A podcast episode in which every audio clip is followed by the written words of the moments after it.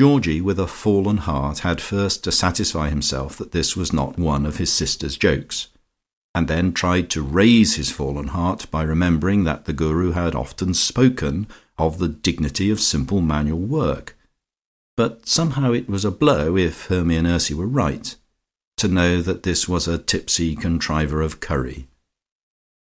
There was nothing in the simple manual office of curry making that could possibly tarnish sanctity, the amazing tissue of falsehoods with which the Guru had modestly masked his innocent calling was not so markedly in the spirit of the guides as retailed by him. It was of the first importance, however, to be assured that his sisters had not at present communicated their upsetting discovery to anybody but himself, and after that to get their promise that they would not do so.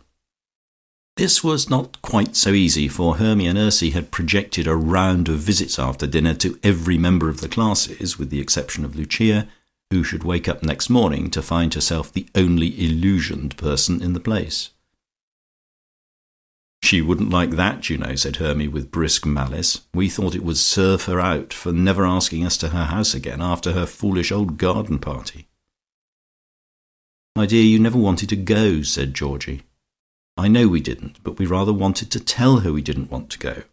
She wasn't nice, though I don't think we can give up telling everybody. It has made such sillies of you all. I think he's a real sport." "So do I," said Ursy. "We shall soon have him back at his curry oven again. What a laugh we shall have with him." They subsided for just as long as it took Foljambe to come out of the house, inform them that it was a quarter of an hour to dinner time, and return again. They all rose obediently. "Well, we'll talk about it at dinner time," said Georgie diplomatically, "and I'll just go down to the cellar first to see if I can find something you like." "Good old Georgie," said Hermy. "But if you're going to bribe us, you must bribe us well." "We'll see," said he. Georgie was quite right to be careful over his Veuve Clicquot, especially since it was a bottle of that admirable beverage that Hermy and Ursy had looted from his cellar on the night of their burglarious entry. He remembered that well, though he had, chiefly from the desire to keep things pleasant about his hair, joined in the fun, and had even produced another half bottle.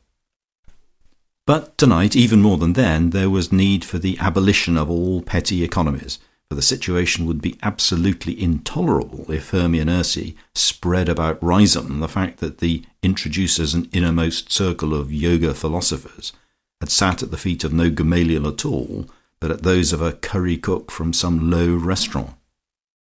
Indeed, he brought up a second bottle tonight, with a view, if Hermy and Ursy were not softened by the first, to administer that also. They would then hardly be in a condition to be taken seriously if they still insisted on making a house to house visit in Riseholme, and tearing the veil from off the features of the Guru.